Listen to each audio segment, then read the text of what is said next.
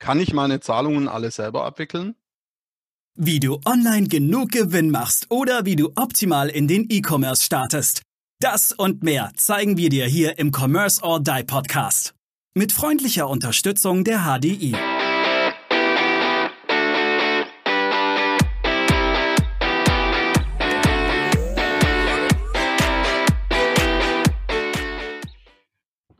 Ja, dann herzlich willkommen zur neunten Folge des Commerce or Die Online Podcasts. Heute haben wir einen hochkarätigen Gast mit dabei, einen langjährigen Kooperationspartner von mir, der André Wagemann, Manager E-Commerce bei Concardis. Und ja, André, stell dich doch einfach mal kurz vor.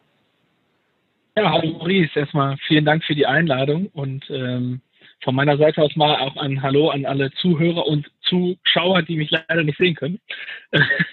ähm, mein Name ist André Wagner, das hattest du ja gesagt, äh, Manager E-Commerce äh, von Deutschlands größten Zahlungsdienstleister der Cardis. Und äh, ich unterstütze ähm, in dieser Funktion unsere Online-Händler dabei, ihre Bezahlmöglichkeiten, so ein Thema, was ja bei manchen ein bisschen hinten runterfällt, wenn sie ihren Online-Shop äh, optimieren. Und da unterstütze ich eben unsere Online-Händler dabei, diese Bezahlmöglichkeiten kontinuierlich zu verbessern und äh, damit vor allem ihren Umsatz zu erhöhen und gleichzeitig ihre Kosten zu verringern. Denn beides ist mit, mit Payment, mit guten Bezahlmöglichkeiten möglich. Und äh, dadurch kann man äh, den Shop sehr gut optimieren. Ja, super. Das war ja mal eine Mega-Einleitung. Ähm, ja, das ist im Grunde auch schon wirklich die erste Frage. Warum, ihr seid ja ein Payment Service Provider oder kurz PSP, warum brauche ich euch? Warum kann ich nicht auch ohne euch arbeiten? Warum macht es Sinn, hier wirklich eure Hilfe und euren Service in Anspruch zu nehmen? Ja, ich, ich glaube, das kennt jeder, wenn er ins, ins Ladengeschäft geht. Ich bleibe mal im klassischen Supermarkt ja, und gehe an die Kasse und möchte bezahlen. Dann habe ich da so ein kleines physisches Gerät, so ein Kartenlesegerät, so ein Terminal, da kann ich ja. meine Karte reinstecken, drauflegen. Also ich habe ein Medium, äh, wo ich eben bezahlen kann. Und im E-Commerce, also im Online-Shop, gibt's das natürlich nicht. Hat natürlich jetzt keiner an seinem Handy auf einmal so ein Kartenlesegerät, wo er eine Karte reinstecken kann. Ja. Ähm, und äh, dafür gibt es letztendlich ein, ein, digitales Kartenlesegerät sozusagen, also eine Software, ein digitales Produkt, ähm, was ich an meinem Online-Shop sehr, sehr einfach, ich sag mal, andocken äh, kann. Mhm. Und damit habe ich dann die Möglichkeit, das ist der klassische PSP, also der Payment Service Provider, also Unternehmen, das dieses Produkt äh, bereitstellt. Und mit diesem virtuellen Kartenlesegerät kann ich natürlich nicht nur Karten lesen, weil im E-Commerce gibt es deutlich mehr als Bar oder Karte. Da gibt es ja eine mhm. unzählige Anzahl an Zahlmethoden und so ein PSP bietet halt die Möglichkeit, mit einer Integration, mit einem Andocken seines Systems so ziemlich alle Zahlarten, die es so im E-Commerce in Deutschland und gute PSPs dann eben auch in, in, über Deutschland hinaus, also im, im benachbarten Ausland, europaweit, auch international eben anbieten kann. Ja, super. Was ist denn so dein Gefühl? Ähm, weil man macht sich ja oftmals als, als Commerce-Betreiber gar nicht mal so die Gedanken und sagt, hey, es reicht doch, wenn ich eine Zahlart habe oder zwei und äh, die müssen sich schon darauf einstellen, meine lieben Kunden. Ja? Was ist denn dein Gefühl so, was dir an Conversion entgeht und an Umsatz entgeht, wenn du sagst, jo, Zahlarten sind mir egal, ich mache Rechnung und ich mache äh, PayPal und der Rest ist mir völlig wumpe. Hast du da mal was für unsere Zuhörer sozusagen, hey, pass mal auf, äh, das, ist, das ist bei weitem nicht egal? Ja, das ist tatsächlich bei weitem nicht egal, ja. Ähm, ich habe in Deutschland so, einen, so einen klassischen Mix von, von fünf bis sechs Zahlarten, die ich anbiete, so, so im Schnitt, ja. Ähm, weil es einfach so eine große Auswahl gibt. Es gibt ganz viele, je nach Kundengruppe, die haben gar kein Paper-Konto mal als Beispiel. Ähm, es gibt ganz viele Kunden, ähm, die wollen vielleicht auch gar nicht mit PayPal bezahlen, weil, um mal bei deinem Beispiel zu bleiben. Das heißt, diese, diese Conversion ist super, super wichtig. Ähm, und das bezieht sich eben auch auf Zahlarten. E-, egal, was ich mache im Shop, ich versuche irgendwie kundenorientiert zu sein. Ich versuche alles so zu machen, dass mein Kunde glücklich ist, dass seine Bedürfnisse befriedigt sind, dass er es so einfach wie möglich hat, so schön wie möglich. Hier noch eine mhm. Service-Nummer, da ein Chatbot, was auch alles so gibt. Und beim Payment sage ich ihm, du darfst nur mit PayPal bezahlen oder nur mit Kreditkarte oder nur mit Rechnung. Also ich mache, ich zwinge ihn dazu quasi. Bei allem anderen bin ich ganz serviceorientiert und beim Zahl bei, bei der Bezahlmethode mache ich das nicht. Und deshalb, ähm, ich kann allen nur raten, es gibt gute Studien, äh, dazu auch im ganz einfach mal googeln im Internet. Ich will jetzt da gibt es wirklich Hundertste, da brauchen wir jetzt äh, nicht keine einzelne rauszuziehen. Ähm, was passiert, wenn ich wirklich nur ein Zahl mit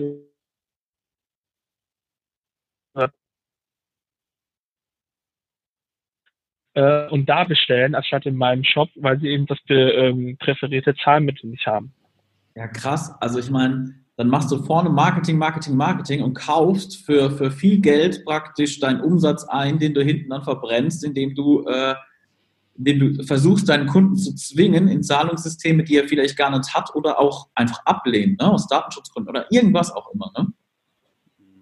Also, ja. Das ist natürlich jetzt super spannend. Ähm, das heißt, ich nehme jetzt einfach als Learning mit, die wichtigsten Zahlarten müssen auf jeden Fall mit rein. Das heißt, ich kann ja da auch ruhig ein bisschen spicken, was haben die Großen drin und sollte mich da eigentlich dann auch orientieren, weil die werden ja dementsprechend auch Analysen gefahren haben, welche Zahlart äh, hat die beste Conversion und was passiert, wenn ich die Zahlart rauslasse.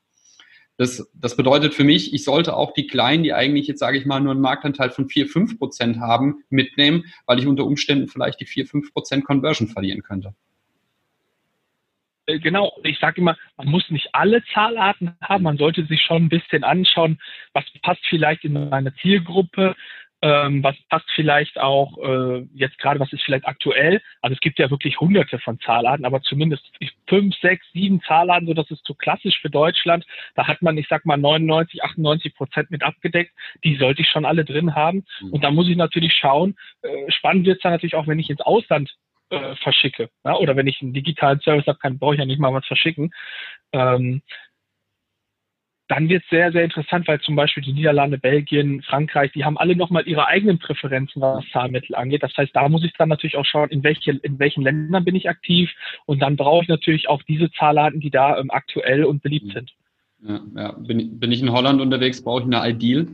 Äh, die brauche ich natürlich nirgendwo. Ähm, aber wenn ich in Holland keine Ideal anbiete, dann bin ich quasi eigentlich vom Markt raus.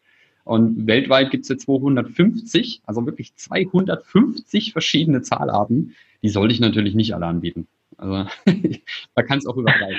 Das verwirrt dann auch den Kunden, wenn er, ich sag mal, eine halbe Stunde runterscrollen muss, um sein Zahlmittel zu finden. Ähm, also schon, schon Maß halten, aber die wichtigsten, die relevanten Zahlarten, gerade dann auch für die Zielgruppe und für die Länder, die sollte man drin haben. Mhm. Ideal in den Niederlanden ist natürlich das perfekte Beispiel. Irgendwie 60, 70 Prozent Marktanteil äh, wenn, sie, wenn man das nicht hat, wenn man nach Holland verschickt, braucht man gar keinen holländischen Online-Shop aufmachen. Ja. Oder man hat ihn kurz, ne? ja, wahrscheinlich. ja. Super. Du sag mal, jetzt sagst du 250 Arten. An wen wende ich mich, wenn ich jetzt meinen ersten Shop aufmache oder wenn ich jetzt auch vielleicht auch ein großes B2B-Unternehmen bin, Mittelständler, ich will mal in das Thema Commerce reinschnuppern.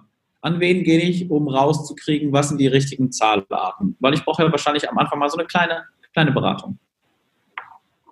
Am besten natürlich an uns. also,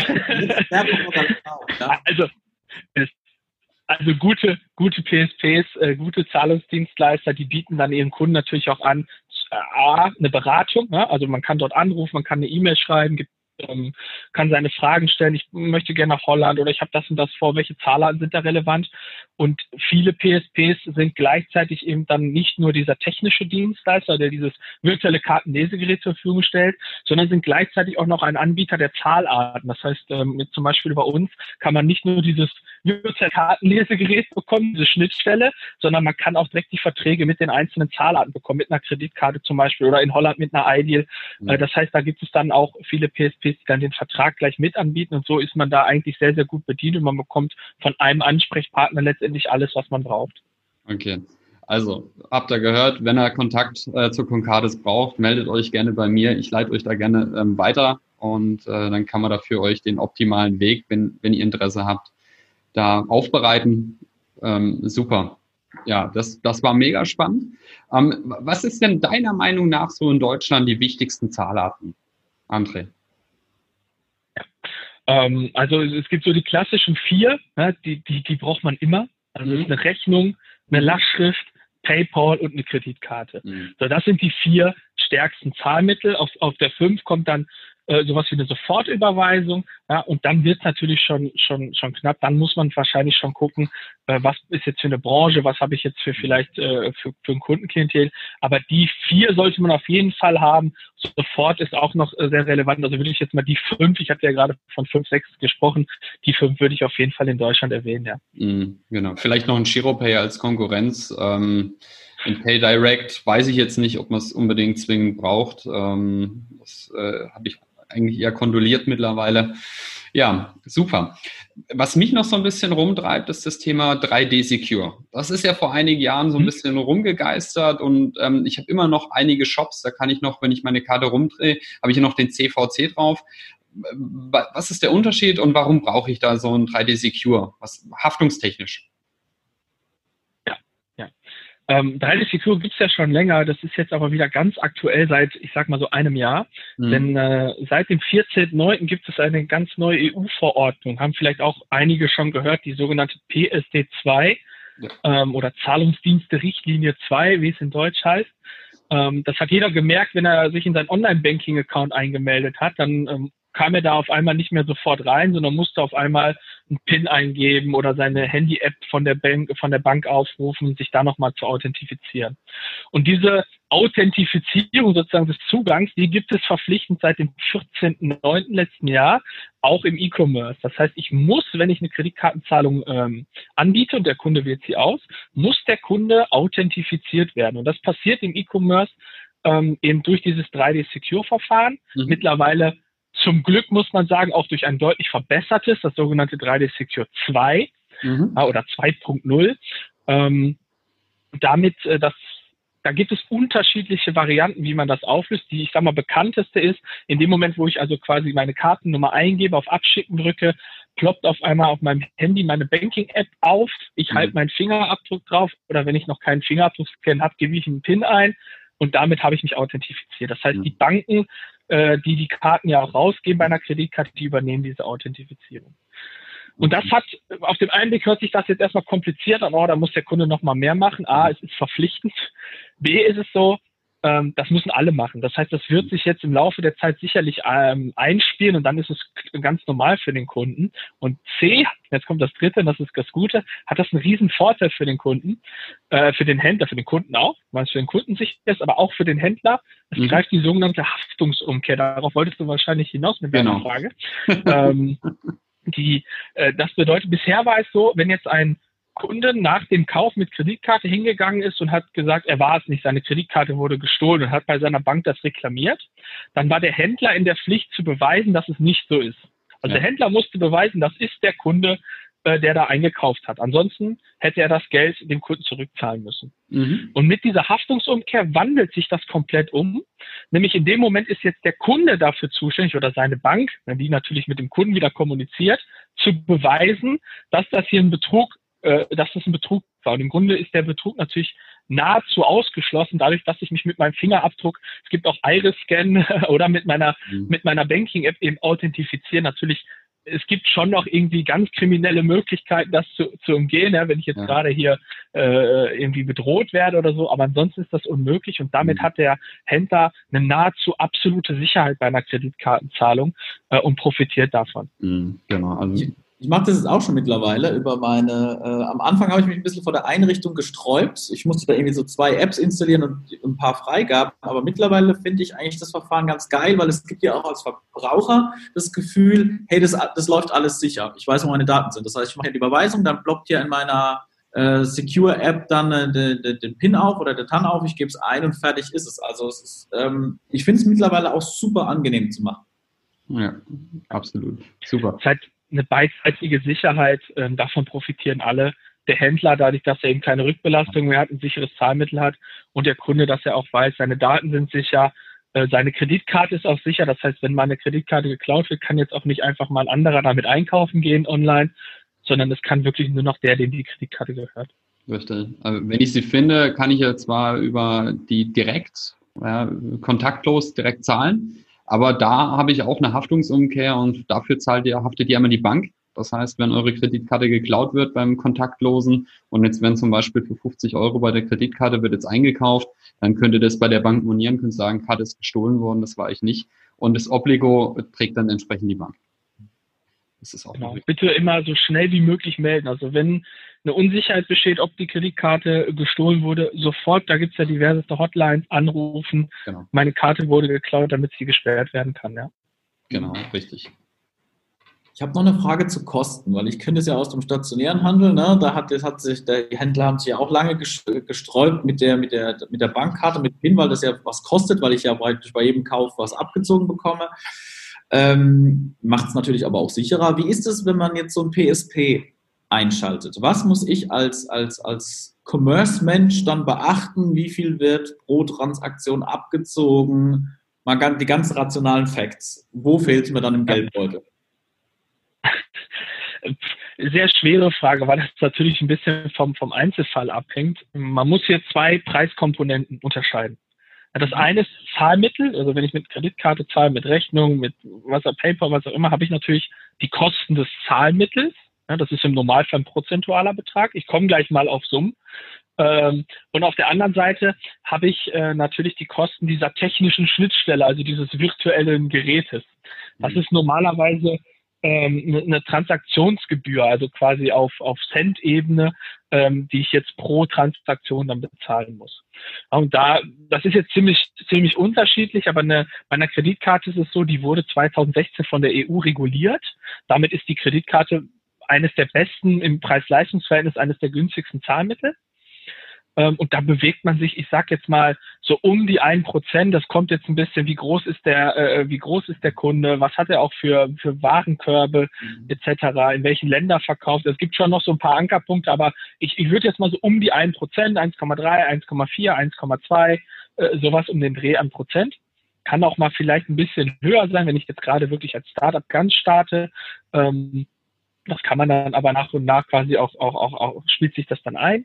Und im Transaktionspreis ist man so um die 25, 30 Cent äh, pro Transaktion ist man, ist man los. Das kann man dann auch, da gibt es wieder unterschiedliche Varianten pro Anbieter. Mancher sagt, ich nehme da weniger Transaktionspreis, dafür zahlst du 30 Euro im Monat oder ähnliches. Das heißt, ich habe also eine Art, nennt es mal, ist es kein direktes Flat, aber ich habe eben eine Monatsgebühr, die fix ist und dafür sind meine variablen Gebühren günstiger. Also da gibt es ganz, ganz unterschiedliche Angebote, aber so in dem Bereich wird sich das bewegen. Okay.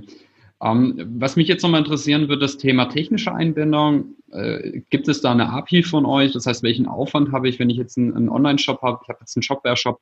Was muss ich machen, einfach um, um mit euch zusammenarbeiten zu können? Klar, Verträge unterschreiben, wie bei jedem. Äh, bis zur Vertragsunterschrift ja. kann man ja grundsätzlich auch erstmal alles. Aber ja. Ähm, auch unterschiedlich, ja, es gibt eine API, das heißt also, ich kann grundsätzlich erstmal jedes System anbinden. Das ist eine offene, offene API, die, die kann jeder anbinden, die wird dann von uns an, abgenommen. Wenn ich jetzt im normalen äh, Online-Geschäft bin, dann habe ich ja im, ich sag mal, 90 Prozent der Fälle, nicht immer, aber 90 Prozent der Fälle, gerade wenn ich starte, ähm, habe ich einen klassischen Online-Shop, den ich mir irgendwoher, ähm, ich nenne es jetzt mal Miete. Ja, also eine WooCommerce, also einen WordPress-Shop oder ein Shopware, Magento, das sind so diese klassischen Shop-Systeme. Ähm, und wenn ich die habe, dann gibt es von uns äh, dazu schon vorgefertigte Module. Das heißt, die kann man letztendlich einfach runterladen, installiert die auf den Shop. Ähm, in vielen Shops ist das auch, gibt es ja auch App Stores, da ist dann auch die Concardis App, nenne ich es jetzt mal, ja, also mhm. das Modul schon hinterlegt. Ähm, das heißt, da habe ich gar keinen Programmieraufwand, da gibt es eben vorgefertigte Module, ähm, die kann ich mir eben einfach äh, runterladen, installieren und dann habe ich gar keinen Aufwand. Wenn ich ein System habe, was vielleicht eine Marke Eigenbau ist oder ich habe vielleicht noch ein äh, ERP-System oder ähnliches, eine Warenwirtschaft äh, dran, die ich vielleicht auch noch verknüpfen will, dann gibt es halt eben eine API, die zur Verfügung steht, dann ist es halt ein wenig Programmieraufwand, äh, den man hat. Ähm, das muss man dann halt schauen, inwieweit äh, man das möchte. Okay. Und wie ist das jetzt, wenn, wenn man jetzt zum Beispiel mal so einen externen Dienstleister wie mich nimmt, wenn ich jetzt äh, hier eine externe Buchhaltung habe? kann man da auch mit der zusammenarbeiten? Das heißt, ähm, ich, ich brauche ja irgendwo die Daten, kriege ich die dann als externer Buchhalter von euch auch ohne Probleme? Ähm, das, das kommt jetzt so ein bisschen drauf an, was, also externe Buchhalter, wir haben natürlich ähm, Partner mit, wie, wie die Ideal, mit denen wir jetzt zusammenarbeiten, wo wir die Daten natürlich dann überspielen automatisiert. Äh, und ansonsten gibt es die Möglichkeit, jederzeit diese API, die wir haben, auch für diese hin, diese Daten hinten raus letztendlich zur Verfügung stellen. Wir haben diverseste Reports, die wir zur Verfügung stellen. Das heißt, äh, da ähm, gibt es halt die Möglichkeit, eben auch die, die Backend-Systeme, die ja dann nach dem Payment folgen, eben automatisiert zu verknüpfen ähm, und auch zu automatisieren. Super, okay. Also das heißt, wir, wir zwei könnten theoretisch auch miteinander arbeiten. Wir zwei könnten auch miteinander arbeiten, ja. Du, André, ich habe noch eine ganz eine, eine, wichtige Frage für mich. Fass doch mal für unsere Zuhörer mal so zusammen, was sind die größten drei bis vier Vorteile, mit einem PSP, mit einem Payment Service Provider zusammenzuarbeiten und sie zu integrieren? die drei oder vier, sagtest du, größten Vorurteile. Ja, habe ich ja im Grunde ähm, schon mal in meinen Texten erwähnt, jetzt vielleicht mal kurz und knapp. Der erste ist sicherlich, ah, ich habe eine Schnittstelle, also ich habe vielleicht ein Modul, was ich mir runterladen muss und habe alle Zahlarten auch im internationalen Bereich, national natürlich auch, ähm, die ich brauche, also eine Anbindung alles, was ich an Zahlmittel brauche. Das ist sicherlich der Hauptvorteil. Das zweite ist dann sicher, ich habe auch einen Ansprechpartner, also möglicherweise auch einen Vertragspartner für meine ganzen Zahlarten. Das heißt einmal das Technische, einmal das, das Kaufmännische ähm, als ein, ein Partner und dann hinten raus alles. Das, das dritte ist sicherlich so ein bisschen die, die die Beratungsschiene. Ich habe also wirklich jemanden, der mir auch an die Hand geht, der mich unterstützt und sagt, okay, ich möchte jetzt zum Beispiel, die hatten ja gerade in Niederlande expandiert, dann gibt es da jemanden, der sagt, okay, das und das musst du in Sachen Bezahlung beachten. Ähm, dafür ist sicherlich ein PSP mit, seinen, mit seinem Ansprechpartner dann auch ähm, sehr, sehr gut. Und das vierte ist, ist sicherlich ähm, die Rechtsthematik. Also ich bin immer, was alle EU-Verordnungen, deutschen Verordnungen geht, Datenschutzverordnung und so weiter. Dafür ist im Grunde äh, wenn ich ein PSP nutze, was das Bezahlen angeht, der PSP verantwortlich und nicht mehr ich selber. Und damit kann ich mich, ich sag mal, bequem zurücklegen, wenn ich dann einen guten PSP habe. Und der kümmert sich darum, dass ich hier eben in den ganzen Verordnungen, was das Bezahlen angeht, dann auch konform arbeiten kann. Ja, tippitoppi. Besser kann man es ja eigentlich gar nicht zusammenfassen. Also das heißt, ähm, ein, ein GU, an den ich mich wende und der kümmert sich im Backend dann alles, äh, kümmert sich um alle Themen und ich muss mich um nichts mehr kümmern besser kann es doch eigentlich gar nicht sein. Das war ja, von meiner Seite auch ein, ein super tolles Gespräch mit dir, Andreas. Hat richtig Spaß gemacht, sehr informativ. Also ich konnte einige Learnings heute mitnehmen. Und ich hoffe, unseren Zuhörern geht es genauso. Daniel nickt sehr eifrig. Ja, ich habe eine Reaktion, eine Klatschhand für euch. Ja, dann bleibt mir eigentlich nur noch zu sagen, herzlichen Dank, André. Ähm, für die, die Kontakt zu Concardis suchen, können wir gerne einrichten, kein Problem. Wir arbeiten sehr eng zusammen, wie, vor, wie eingangs schon gesagt. Und dann bleibt mir nur noch zu sagen, bewertet uns bitte auf iTunes, folgt uns auf Spotify, dieser und auf YouTube, YouTube. sind wir auch. Leider YouTube, leider YouTube ohne Andres Gesicht, aber ich werde es extra einschneiden. Ich werde es mit in das Video einschneiden, dass wir André auch äh, visuell hier haben und nicht nur auf der Tonspur. Genau. In diesem Sinne, macht's gut. Ciao. Ciao. Maurice, ciao. Wir danken unserer Station Voice Abi Schreert. Bis zum nächsten Commerce or Die Online Podcast.